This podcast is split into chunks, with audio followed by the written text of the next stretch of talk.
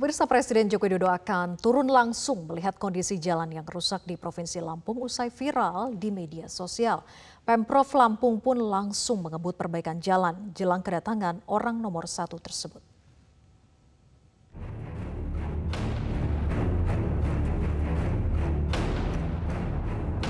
Jalanan di Lampung yang rusak dan berlubang tiba-tiba diperbaiki. Begitu Presiden Joko Widodo akan turun langsung ke daerah tersebut. Lubang di sejumlah jalan yang awalnya begitu menganga, kini mulai rata. Salah satunya di Jalan Rumbia, Kabupaten Lampung Tengah, yang sempat viral di media sosial. Jalan ini menurut rencana akan dicek Presiden Jokowi. Persiapan seperti apa, Pak Go? Persiapan kita siap untuk kehadiran, tapi besok kan ditunda satu hari. Posisi sudah satu hari, tentunya kan ada beberapa objek ya, ke pasar Natar, kemudian ke sini melihat cara kerja, kualitas kerja dan kesiapan yang sudah kita lakukan baru ke Lampung Tengah. Pengamat kebijakan publik Agus Pambagio menilai jalanan yang diperbaiki tersebut tidak akan bertahan lama. Setelah viral, Presiden akan ke sana, baru akan diperbaiki. Nah, berarti Pak Agus, kita punya kecurigaan ini anggarannya pakai anggaran yang sudah ada atau anggaran dari mana lagi yang dialokasikan untuk memperbaiki? Biasanya ini kontraktor langganan unsur bayar dulu, suruh memperbaiki dulu. Nanti ditukar apalah gitu. Karena kalau dibilang anggarannya sudah tidak ada, kok bisa memperbaiki. Dan saya yakin pasti memperbaikinya hanya tahan hitungan hari. Coba nanti kita perhatikan, setelah Presiden ke sana jalannya masih utuh nggak? Pak Agus, ya kan? Maksudnya utuh, ditukar ya dengan apalah itu tadi? Ditukar dengan apa, Pak? Ya saya nggak tahu, itu kan business as usual. Ya kan, pokoknya Anda kontraktor, sanggup nggak nih, Bapak betulkan dulu nanti kita bereskan tendernya segala macam, kan begitu. Kan itu harusnya ditender, toh. Kalau ditender kan lama. Presiden sudah mau datang misalnya besok, kan nggak bisa tender. Nah, siapa yang mau duluan ditunjuk aja. Tapi bayarin dulu, nanti bagaimana bayarnya? Ah, itu nanti urusan belakangan. Presiden Joko Widodo rencananya akan turun langsung ke Lampung pada Jumat mendatang untuk melihat jalan rusak diseputi banyak rumbia. Menteri Pekerjaan Umum dan Perumahan Rakyat Basuki Hadimulyono mengatakan evaluasi jalan di Lampung tergantung perintah dari Presiden Jokowi. Kalau APBN, jalan daerah yang rusak yang ada di medsos itu. Jalan daerah itu berarti maksudnya jalan provinsi? Kabupaten, jalan provinsi. Oh, kewenangan daerah juga itu? Udah ada arahan dari Presiden, Pak? Udah ada apa gitu dari Presiden? Udah ada arahan dari Presiden soal terkait besok? Arahan apa? Terkait besok, terkait. Ya, arahan apanya? Kenapa Presiden kesana gitu, ke Lampung gitu? Normalnya itu. Gara-gara Bima ini, Pak? Gara-gara Bima itu. Karena ada medsos rame. Beliau akan melihat kebenaran dari polisi kebijakan dari pemerintah daerah dalam penanganan jalan daerah.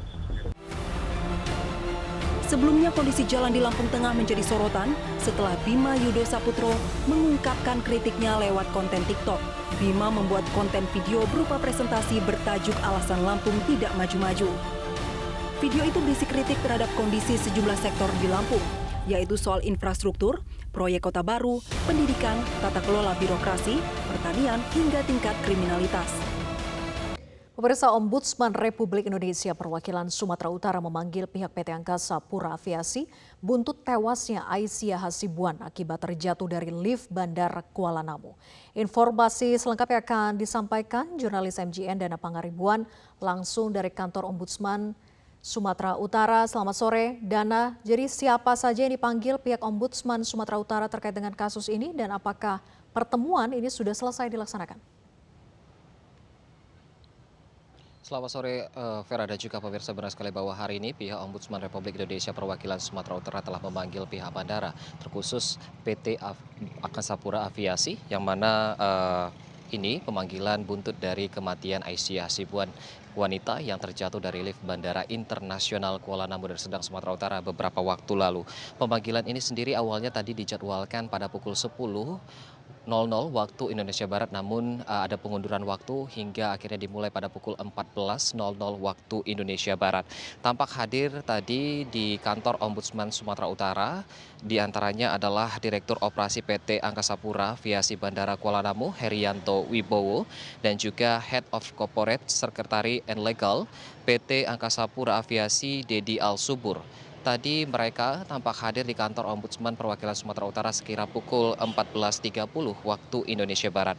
Pertemuan antara Ombudsman Perwakilan Sumatera Utara dengan PT Angkasa Pura Aviasi ini sudah digelar dan berlangsung secara tertutup.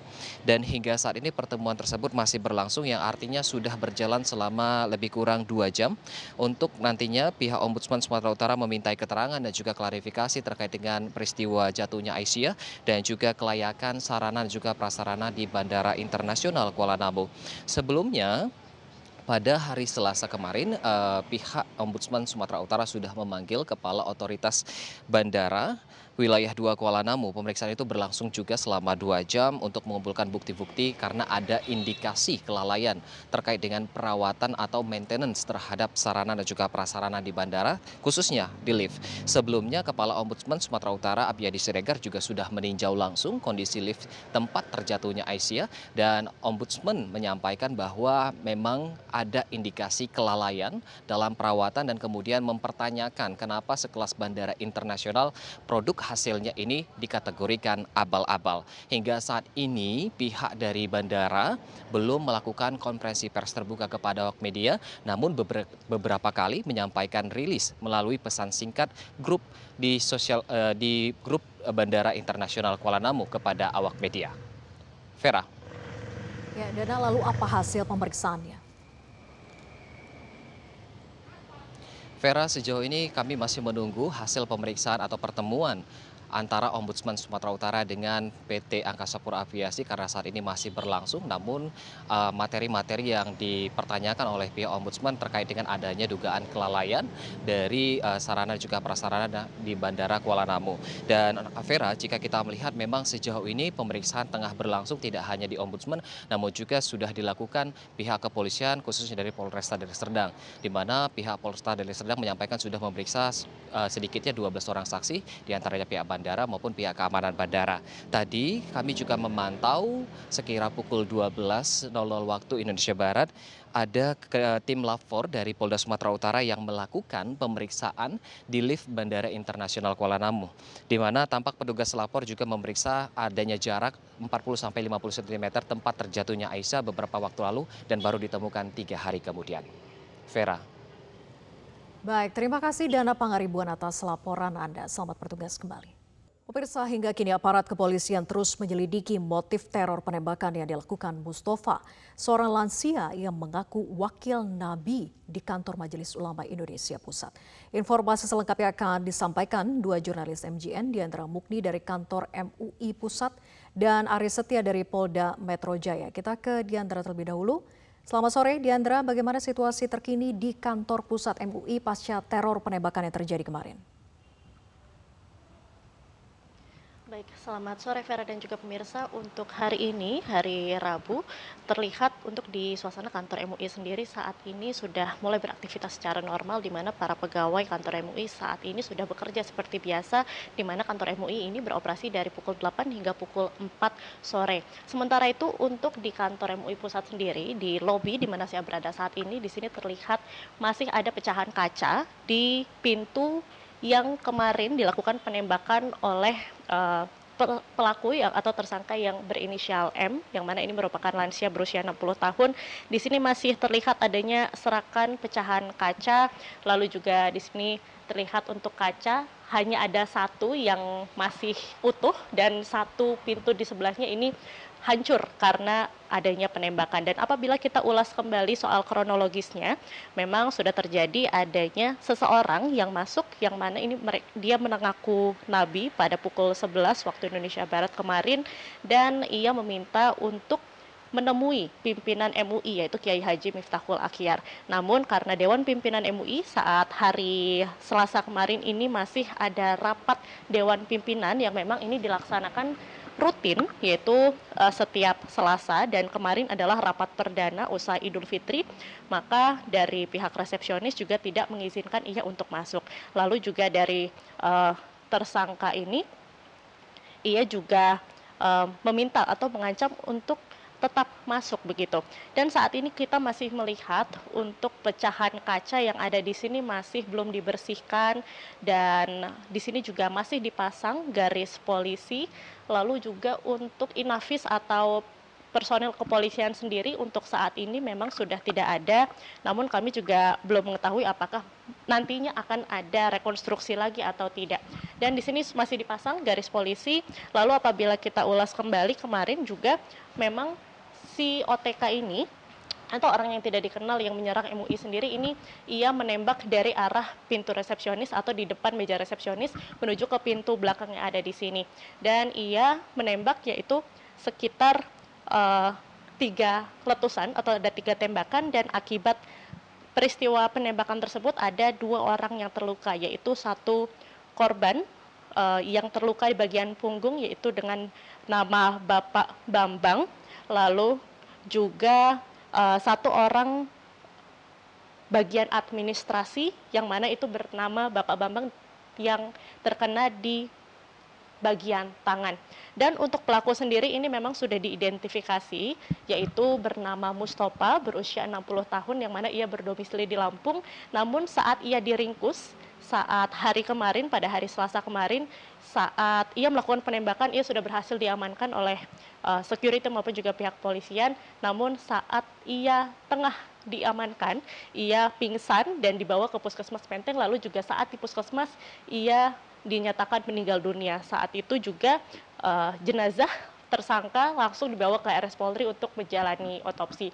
Lalu menindaklanjuti adanya peristiwa penembakan ini dari pihak MUI sendiri sudah mengeluarkan kebijakan internal, diantaranya adalah pegawai MUI masih tetap beroperasi atau melakukan pekerjaan kantornya seperti biasa yaitu setiap harinya dari pukul 8 hingga pukul 4 sore. Selanjutnya untuk Dewan Pimpinan lalu juga pengurus lembaga dan juga komisi ini tidak disarankan atau diminta untuk tidak memarkirkan kendaraannya di halaman kantor MUI pusat. Lalu juga pengurus komisi, lembaga dan juga badan MUI ini tidak diperkenankan untuk rapat di kantor MUI pusat, serta juga kantor MUI pusat saat ini tidak menerima tamu untuk batas waktu yang belum ditentukan. Demikian Vera yang dapat saya laporkan, kembali ke Anda. Ya, Diandra, lalu bagaimana dengan kondisi dua korban luka tembak? Ya, baik. Untuk dua orang korban, memang ini tidak dilaporkan bahwa mereka mengalami luka tembak, bahwa satu, yaitu dengan nama Bapak Tri di bagian administrasi, ia terkena pecahan kaca di bagian tangan dan kemarin juga sudah menjalani perawatan medis di rumah sakit. Dan untuk Bapak Tri sendiri kemarin kami sudah melihat bahwa ia sudah kembali lagi ke kantor MUI. Namun juga untuk Bapak Bambang yaitu resepsionis yang saat itu atau pada hari kemarin ini bertugas di resepsionis kantor MUI pusat saat ini juga masih menjalani perawatan medis karena ia terluka di bagian punggung karena terkena pecahan kaca dari serangan kaca saat tertembak peluru yang dikeluarkan oleh Mustofa. Demikian Vera.